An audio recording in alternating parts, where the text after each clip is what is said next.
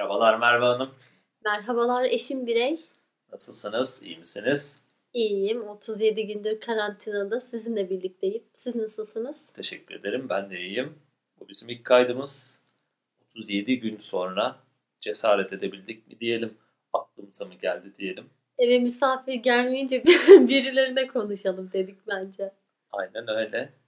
Bugün konumuz sanki her gün bir konumuz varmış gibi. Evde var işte hep bir konu. Bugünkü Hazırda konumuz var. feminizm. Değişik. Bugün seninle feminizm konuşacağız. Sen bana feminizmi anlatacaksın daha doğrusu. Ben feminizmi öğreneceğim. Hiç bilmiyorum çünkü. Senden dinleyip öğreneceğim. Bana öğretir misin feminizmi?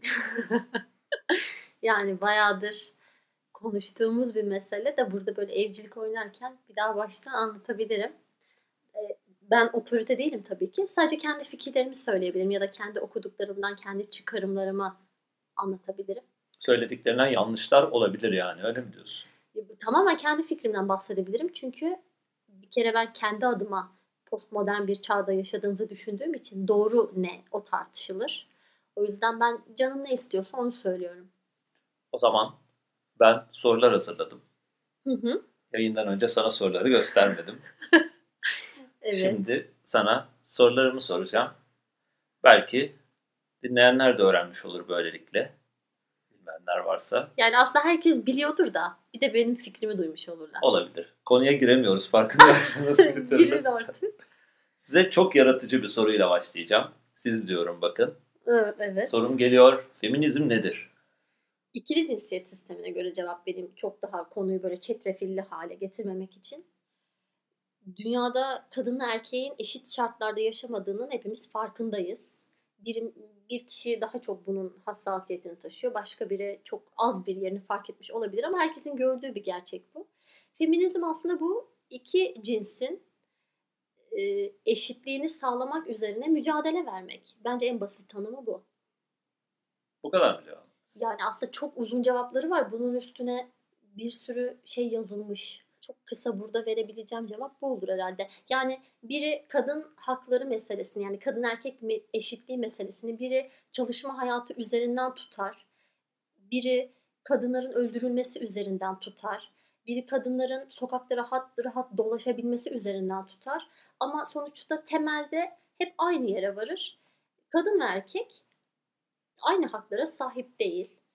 Ve bu birçok yani hayatın birçok alanına da artık böyle iyice yerleşmiş durumda kimsenin tuhafına gitmeyecek hale gelmiş. Feminizm bunun farkına varmak ve bunun tersine dönmesi için mücadele etmek. Bence. Şimdi ikinci soruma geçiyorum. Feminizm ne değildir? Slide gibi düşünün bunları. Ha, ikinci sayfa bu. Feminizm ne değildir? Bence e, erkeğin kadından daha aşağıda olduğunu ya da kadının işte daha üstün olduğunu iddia etmek değildir. Yani benim kafamdaki feminizmde erkekleri öldürmek, yerine geçmek gibi bir amaç yok. Eşitlik mücadelesidir. Burada bir kere bazen yanlış anlaşılmalar olabiliyor. İşte doğurganlık üzerinden, doğaya yatkınlık üzerinden belki üstünlükler olduğunu düşünenler olabilir. Bence bu değil. Peki şu an 2020 yılındayız. Sosyal medyada özellikle Twitter'da hala feministlere öcü gibi bakılıyor. Yani sen bu konuda ne düşünüyorsun? Ya öcü gibi bakanın olaya nereden baktığı önemli. Mesela biri benim çalışma hayatında olmamamı doğru buluyorsa ben onun için öcü olurum. Yani hayatım sonuna kadar onunla mücadele ederim. Çok ciddi bir mücadele veririm. Onun için ben bir öcüyüm gerçekten. Ama mesela diyelim ki mesai arkadaşım bir erkek ve kadın hakları konusunda da çok hassasiyeti olmayan biri oturup benimle sohbet ettiğinde e, oturup konuştuğumuzda, ortak bir nokta bulduğumuzda ben kendi hassasiyetlerimden bahsettiğimde aslında çok da korkacak bir şey olmadığını görebilir. Yani bu kadın mücadelesine verdiği şey bana zarar vermiyor ki diyebilir ki aslında veriyor da sonuçta onun da otoritesini yerinden sarsıyorsun. Ama e, bu öcü gibi olduğunu düşünenler çok patriarkanın böyle ataerkil sistemin çok ekmeğini yiyen insanlar bence öcü olduğunu düşünüyorlar. Onlar için de öcü zaten. Belki de onlara iyi anlatılmıyordur da. Bu da olabilir. Yani onları suçlamalı mıyız hani? Evet suçlamalıyız. Çünkü mesela patriarkanın ekmeğini yiyen dedim ya. Yani e, evin reisi olduğu için eşine, çocuklarına her türlü zulmü yapabilen biri işte bu patriarkanın ekmeğini yiyor. İşte onun işine geliyor. Hiçbir üstün özelliği olmamasına rağmen ona toplumun vermiş olduğu böyle bir yetki olduğunu düşünüyor. Yani onu anlamaya çalışacak bir taraf benim kafamda kalmıyor. Anladım. Şimdi ben kendimi normal bir erkek olarak feminizm hakkında Normal biraz, erkek nedir? biraz daha erkek mi? Onu mu kastediyorsun? evet. Evet. Biraz daha fazla şey bildiğimi düşünüyorum. O da senden dolayı. Senin okuduklarını görüyorum. Bazen senin makalelerinde benim okuduğum kısımlar oluyor. Şöyle bir şey görmüştüm. Hatta sen bana söylemiştin önceden. E, Türkiye'de feminizm, hatta belki dünyada da böyledir. İki koldan yürüyor. Bir tarafta akademisyenler var, diğer tarafta aktivistler var ve hatta benim timeline'ıma da düşüyor. Bazen bu iki kol çatışıyorlar birbirlerine. Peki yani bu çatışma sence feminizme zarar mı veriyor yoksa bu çatışmanın feminizme bir faydası var mı? Eğer Sorum hani- çok güzel oldu. Bunu da söylersen. Çok güzelmiş gerçekten. Bir de benim makalelerim falan dedin. Sanki ben böyle bir otoriteyim de. benim makalelerim dediğim benim ödevlerim aslında. E, yazıyorsun olsun. Yani ödev ama. Ee, şöyle bir durum var. Yine büyük konuşmuşum demek ki. Böyle evde atıp tutarken iki koldan yürüyor. Hani böyle çok kesin ifadeler kullanmışım. Bir tarafta akademisyenler, bir tarafta işte aktivistler diye. Aslında böyle bir şey yok. Yani ikisi de aynı e, temelden gelen oluşumlar. Akademiye çok sonradan girdi feminizm. E, Ben okuduklarımdan bunun çıkarımını yaptım. Şöyle bir şey oldu galiba. Biraz e, popülerleşmeyle de birlikte e, çok farklı fikirler e, nasıl ifade edebilirim bunu bilmiyorum. Sosyal medyada aslında tam olarak olan şey bu. Şu an benim ifade edemeyişim de belki bu çatışmanın temelinde olan durumdur. Yani burada 2-3 cümleyle bir şey anlatmaya çalışıyoruz ama dinleyen kişi bambaşka bir 2-3 cümlesi var aslında ve temelde aynı şeyi düşünüyor olmamıza rağmen farklı 2-3 cümlelerimiz olduğu için sanki farklı yerlerde durduğumuzu sanıyoruz. Aslında ortak şeylerden bahsediyoruz. Belki mücadele şekli farklıdır. Mesela ben çok etkin bir aktivist değilim. Ee, yani bir ayrım varsa eğer, o çok da olduğunu düşünmüyorum ama eğer bir ayrım varsa belki kendime çizdiğim yol akademinin içerisinde olandır. Şu an çok başında olmama rağmen belki yolun yarın, yarısını bırakacağım. Devam bile edemeyeceğim. Belki beceremeyeceğim. Altından kalkamayacağım ama mesela benim kendimde gördüğüm e, yeterlilik ben yazabilirim biraz. E, oturup şöyle konuşabilirim.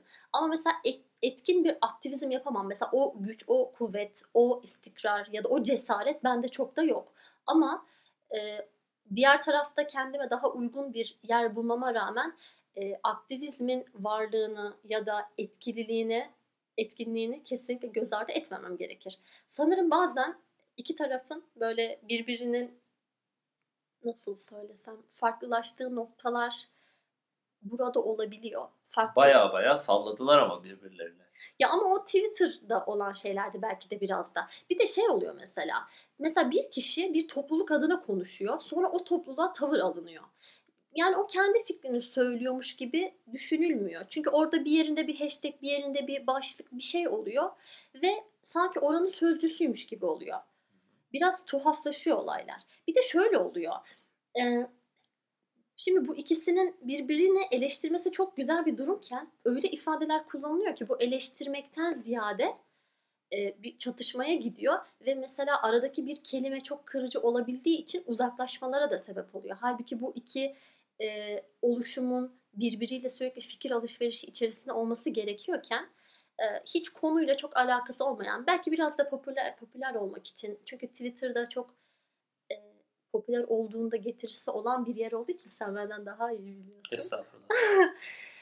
Belki de orada biraz sivrilebilmek için de insanlar haddinden fazla şey veriyor olabilirler. Yok yok onu biliyoruz olabilirler. gerçekten.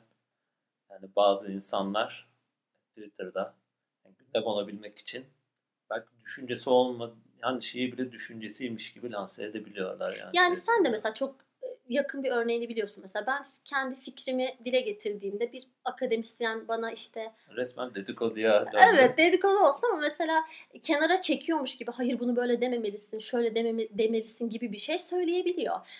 Mesela bunu bana herkesin içinde söylemedi. Özelde söylediği için büyük bir mesele haline gelmedi. Ama bazen buna da dönüşüyor.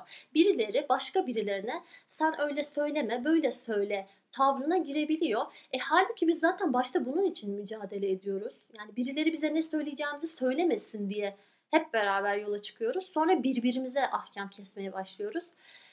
Olabilir. Sonuçta feminist olmak, mü- mükemmel olmak anlamına gelmiyor. Bazen de kavga ederiz. Yani çok tuhaf bir durum değil bence. Anladım. Şimdi sıradaki sorum geliyor. Sıradaki sorum biz erkeklerle ilgili. Erkekler feminist olabilir mi? Bence olamaz. Yani Neden? çok net bir cevabı var. Çünkü çok farklı tecrübelere sahibiz. Mesela sen ben şu an sokağa çıkma yasağı olmasın. Mesela şu an pencereden dışarı bakıyorum. Karanlık bir e, işte mahalle görüyorum. Sana ifade ettiği şeyle bana ifade ettiği şey aynı değil o mahallenin. Mesela sen buradan çıkıp bir tekel bayine girip bir sigara alıp çıkabilirsin. Ben yapamam. O zaman aynı şey olamayız. Çünkü aslında aynı coğrafya üzerinde aynı biz seninle aynı evde yaşıyoruz. Aynı şeyleri giyiyoruz. Ama dışarı çıktığımda çıktığımızda ikimizi aynı görmüyorlar. Aynı dünyayı yaşamıyoruz. Bizim seninle aynı yaşadığımız şey bizim evimizin içerisindeki durum. Burada eşit olabiliyoruz. Dışarı çıktığımızda eşit olmamıza başkaları izin vermiyor. Evde feminist olabilir miyim? yani? Evimin fe- evinin feministi olabilirsin ama e, bir de şöyle bir şey var. Kadınların bu kadar çok savunduğu, e, kendine yer açtığı bir alanda erkeklerin bu kadar var olmaya çalışması bana çok da gerekli gelmiyor. Ya başka bir sıfat, mesela profeminizm e, etiketi kullanılıyor. Yani sen de o ol ne var yani feminist de olma her şey oluyorlar zaten. Bir de hep erkek kadın erkek kadın konuşuyorum. Böyle konuşmak bana kolay geldiği için böyle konuşuyorum. Yoksa e, çünkü şu an düşündüklerimi ikili cinsiyet üzerinden ifade edebilmem çok kolay. E, diğer taraftan hep konuya hakim olmadığım için biraz da e, farklı skalalar, farklı cinsiyet kalıpları ya da artık ne, nasıl ifade etmem gerektiğini bile bazen karıştırıyorum. Tamamen konuya hakim olmamamdan kaynaklı. Yoksa savunmamla alakalı bir şey de değil. Anladım. Peki öğretmensin aynı zamanda da edebiyat öğretmenisin. Hı hı. Aynı zamanda da feministsin. Peki bu feminist öğretmen olmak nasıl bir şey? Yani mesela sınıfta kızları daha çok mu seviyorsun? Evet erkekleri dövüyorum. Hayır tabii ki. Çünkü ben öğretmen olduğumda sadece öğretmenim. Başka bir şey olsaydım, mesela diyelim ki ben vegan olsaydım, vegan olmayan öğretmen şey öğrencilerime tavırlı bir öğretmen olamazdım. Mesela şu an ben yine e, sınıfa girdiğimde e, benim ilk oradaki kimliğim öğretmen olmak oluyor. Çünkü benim orada bambaşka bir hani profesyonel başka bir işim var. Ha bu arka planda bir taraftan çalışan başka bir program var. Mesela o önüme ders kitabı geldiğinde orada toplumsal cinsiyet açısından sakıncalı bir şey gördüğümde ben bunu öğrencilerle paylaşıyorum ya da fikirlerini alıyorum. Ama bu birebir bakın arkadaşlar feminizm budur. Ee, bu da işte böyle yapılmalıdır. Kadınlar böyle olmalıdır, erkekler böyle olmalıdır. Cinsiyet şu demektir, toplumsal cinsiyet bu demektir diye bir şey yapmıyorum. Çünkü bir kere bu benim e, görevimin dışına çıkmam olur. Ama şöyle bir durum oluyor. Herhangi bir sosyal olay karşısında ne hissettiğimi çoğu kez öğrencilerle paylaşıyorum. Bu açıdan onlara düşünebilecekleri başka bir pencere daha göstermiş oluyor, oluyor olabilirim. Nitekim e, kız öğrenciler bazen gelip işte hocam grup kurmak istiyoruz, feminist bir grup kurmak istiyoruz, işte böyle bir kulüp kurmak istiyoruz dediklerinde de e, böyle durumlarla da karşılaşabiliyorum. Ama ben bu tarz oluşumlara rehberlik etmiyorum açıkçası. Hani az önce dedin kitaplarda toplumsal cinsiyet eşitliğine hani ters bir durum çıkıyor ve sen burada çocuklarını uyarıyorsun. Sence de bu tarz hani terslikler genelde eleştirilir hani çevre toplum tarafından iyi değil mi? Yani öğrencilere bir şeyi göstermek için ben avantajlı bir durum olduğunu düşünüyorum. Mesela kitaptaki bir yanlışı daha iyi öğretebiliyorsun öğrencilere yanlış üzerinden doğruyu yani o şekilde değil. Dersteki öğretmen sen olunca Evet öyle oluyor. Ama başka bu konudan rahatsızlık duymayan biri için sıradan bir şey oluyor. Hatta pekiştirebiliyor. Yani evet böyle olmalı. Ya sadece şey için demedim bu arada. Hı hı. Hani toplumsal cinsiyet eşitliği. Ha, herhangi bir konuda. demedim. Yani ders kitapları insanların yazdığı e, sonuçta kağıt parçaları.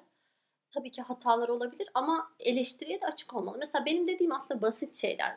Ne bileyim bir okuma parçası okuyoruz. Oradaki babanın görevi çalışmak, annenin görevi de evde oturmak ve işte bulaşık yıkamaksa. Yani ilkokul kitaplarında çok Ha, var. yani en, en basitinden öğrencilere sorduğum şey sizin evde de böyle mi oluyor? Aslında birçoğunun annesi çalışıyor. Yani o artık evde oturan anne kalıbı yıkılalı çok oldu. Birçoğunun annesi çalışıyor. E o zaman şunu soruyorum ben orada. Madem anneniz çalışıyor, madem babanız da çalışıyor, o zaman evde neden anneniz fazladan şu işleri de yapıyor? E bu çocuklar mesela birçoğu bunu şimdiye kadar düşünmemiş olabiliyorlar. Bu çok temel, çok basit bir şey olabilir. Ama belki de o gün orada düşünmeye başlıyorlar. Ama belki de o derste bu hassasiyete sahip bir öğretmen olduğu için öyle oluyor. Olmadığında aynı şey yeniden üretilip devam edebiliyor. Şimdi sıradaki sorum e, aslında şunu da söyleyeyim sorumdan önce senin feminizm bilginin çok daha derin olduğunu biliyorum. Bu programımız hani biraz toplum için feminizm gibi oldu. Hani istersen şeyleri de sorabilirim. Şu dalgalar var. Birinci dalga, beşinci dalga bilmiyorum ben çok fazla. Daha ayrıntılı şeyleri de sorabilirim ama burada onlara anlatırsan muhtemelen çok sıkıcı bir yayın olacak. O yüzden onlara girmiyorum. İstersen söylemek istediğim bu tarz Bir şeylerde şey feminizm türleri falan var. Onları anlatabilirsin yani. Şimdi senin hayatında tanıdığın en feminist kadın, en akademik kadın ben olduğum için sen benim çok şey bildiğime inanıyorsun.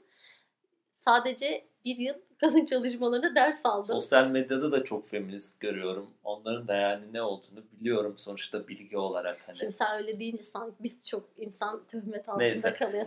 Ben kim Neyse. olduğunu biliyorum ama e, birincisi çok az okuma yaptığımı düşünüyorum ben daha. İkincisi biliyorsun ki mesela hiçbir şey yazmaya cesaret edemiyorum.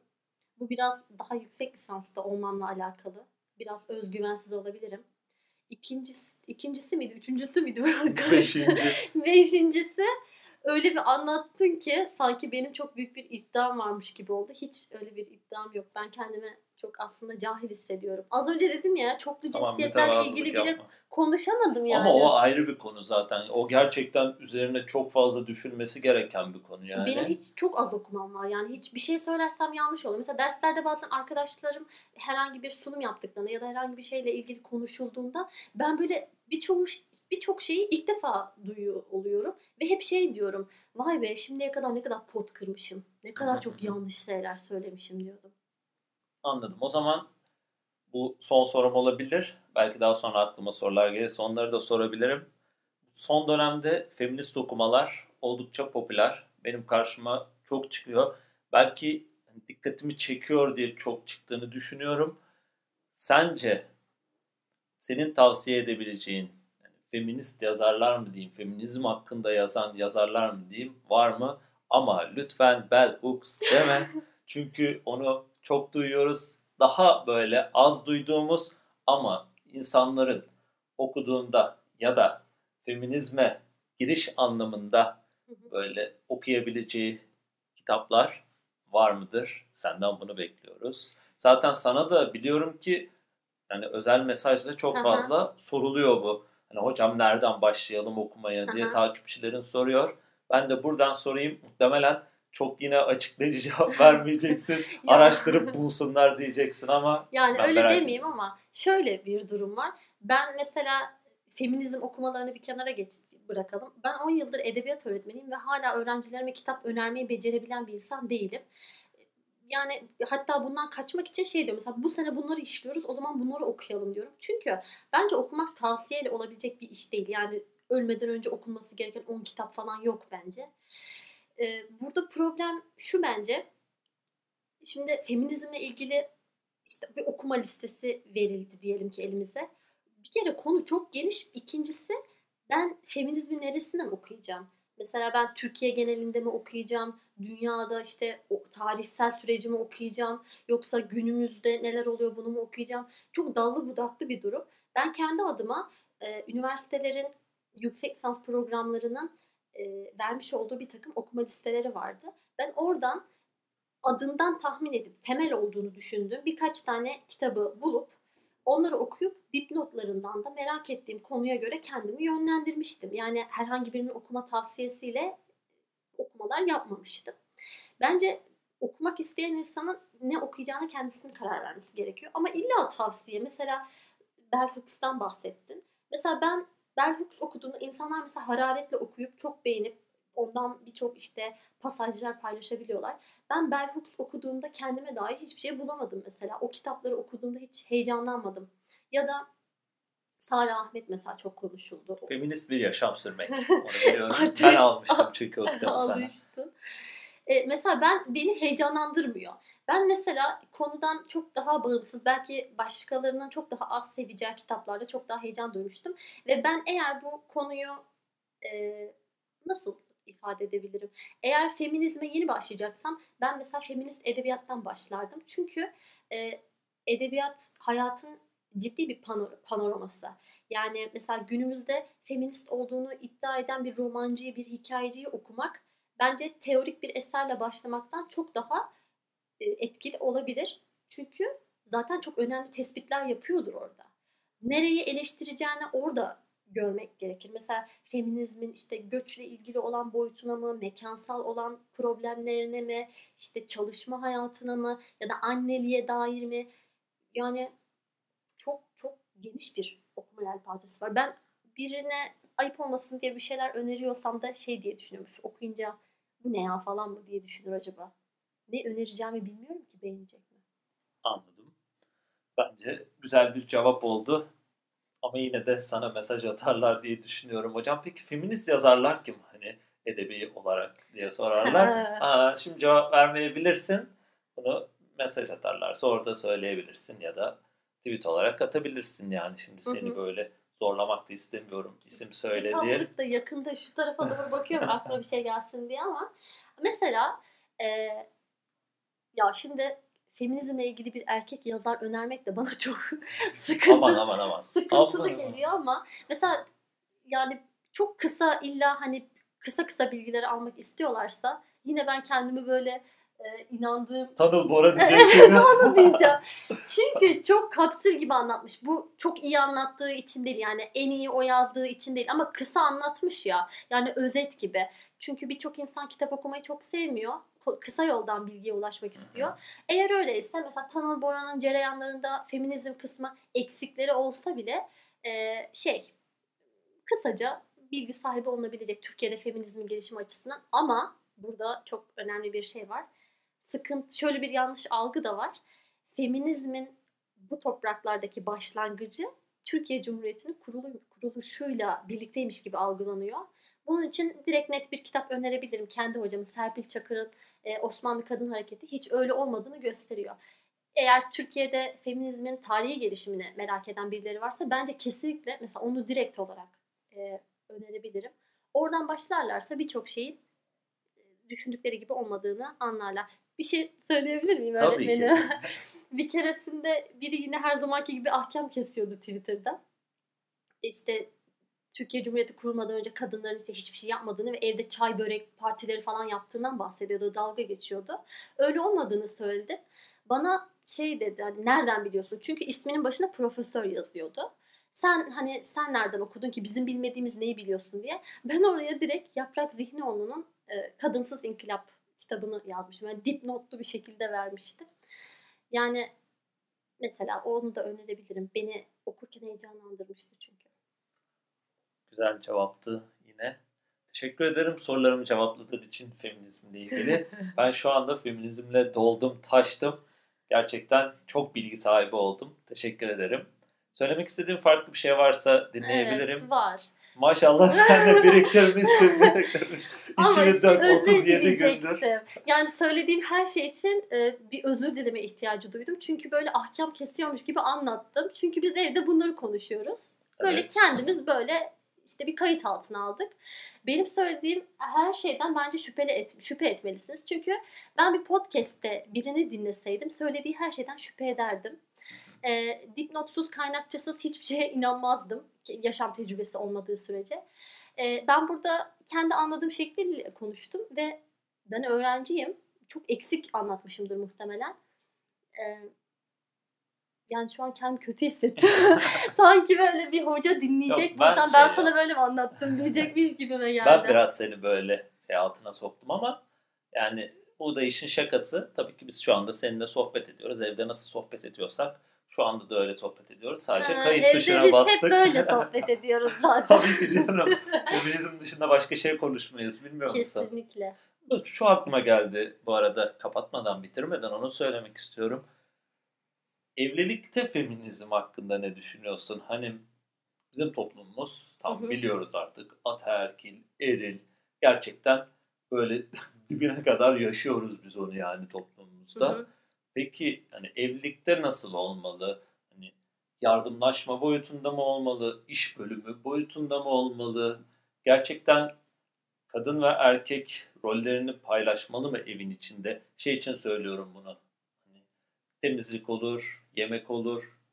Ev ihtiyaçları için söylüyorum. Hı hı. Nasıl olmalı sence? Bizim evimiz için bahsetmiyorum bu Tamam arada. bizim evden bahsetmeyeceğim. Ee, şimdi bir kadın çıkıp da ben temizlik yapmayı çok seviyorum, ben yemek yapmayı çok seviyorum ve bütün hepsini ben yapacağım diyecekse benim söyleyecek lafım yoktur. Kimsenin yoktur. Ama bunlar da çok teknik olarak düşününce sevilecek şeyler değil. Bunlar işin böyle e, angarya kısmı. Yani hayatta insanların çok çok da nadiren severek yaptığı işler. Bir kere yardım etme işten kaçmak gibi bir şey. Yardım etmeyecek kimse kimseye. Tabii ki bir evde kim yaşıyorsa temizliği o da yapacak. Yemeği o da yapacak. Ee, bizim evde hep ben yapıyorum. ya mesela ben Cam sildim dün ya. Cam sildim yani. ama işte bak ben cam sildiğimde kimse şaşırmıyor. Doğru diyorsun. Sen cam sil. Evet sen gerçekten e, temizlik konusunda özellikle benden Benim çok hayatta daha yani- hassasın. En sevdiğim şeylerden birisi bir apartman merdiveni yıkamak, iki cam silmek yani. Ya zaten böyle olmasaydı muhtemelen ben seninle evlenmezdim. Çünkü yani seni çok seviyor olsam da beni çok zor bir hayat bekliyorsa eğer cesaret edemezdim muhtemelen. Haklısın. Evlilikte feminizmin nasıl gittiği de ben senin evlendiğimden beri kendimi hiç evlenmiş hissetmiyorum. Yani önceki hayatımız aynen devam ediyor. Sadece e, geceleri aynı evde ikamet ediyoruz. Yani insanların evliliğe nasıl bir anlam verdiği de bence önemli. Çünkü eğer e, mesela ben ailelerimiz için evlendik aslında biz. Çünkü bizim yaşadığımız e, ortamda eğer evli, evli olmasak aynı evde yaşamamız muhtemelen mesela benim kendi ailemi üzerdi. Benim de bu hayattaki en zayıf noktam ailem. Yani onlar şimdiye kadar beni hiç üzmediler. Ben de e, bu kesinlikle doğru olduğu için söylemiyorum. E, haklı olduğum meselelerde bile eğer ailem söz konusuysa kesinlikle onların üzerine çıkamıyorum. Bu çok sıkıntılı bir durum aslında. Ama ben bu kadarını yapmak istiyorum ve e, en haklı olduğum mesele de bile ki biliyorsun çoğu kez aslında çok temel meselelerde bir problemde yaşamıyorum. E, yani biz ilişkimizi resmi hale getirmek için evlendik. Bu biraz da şey Hayallerini oluyor. kurduğumuz bir şey değildi aslında. Biz hep bir arada olmayı sadece hayal etmiştik. Feministler evlenebilir mi sorusunun da cevabı gibi sanırım bu. Canı isterse evlenir ya da bir feminist canı istiyorsa sabahtan akşama kadar kurabiye pişirir. Yani mesele hep mesela feminist evlenebilir, feminist evlenemez olayı konuşuluyor. Hiç erkekler ad- adına konuşulmuyor bu. Yani yine kadınlar üzerinden tartışılıyor. Ben hayatta istediğim tek şey canımın istediğini yapmak. Canım evlenmek istiyordu, evlendim. Bir daha olsa evlenir miyim? Oynamak falan güzeldi. Mesela takı takıyorlar. Bence bu çok güzel bir şey. Ben istemiyorum bu arada bir daha. Evet sen bile benden daha az hevesliydin. Feminist olan sen gibiydin. O zaman teşekkür ediyorum. Sorularımı cevapladığın için tekrardan. ben teşekkür ederim. Çok güzel sordun. İlk yayınımız sona erdi. Bir sonraki yayınımızda görüşmek üzere. Birazdan içeri oturma odasında ne izleyeceğiz? Bir dahaki de sen daha çok konuş. Tamam. Bir dahakine ben konuşacağım. Bir dahaki konumuzu şimdiden düşündüm. Görüşürüz. Tüm izleyenler kendinize dikkat edin. Sen söylemek ister misin bir şey? Feminist kalın. Pes etmeyin.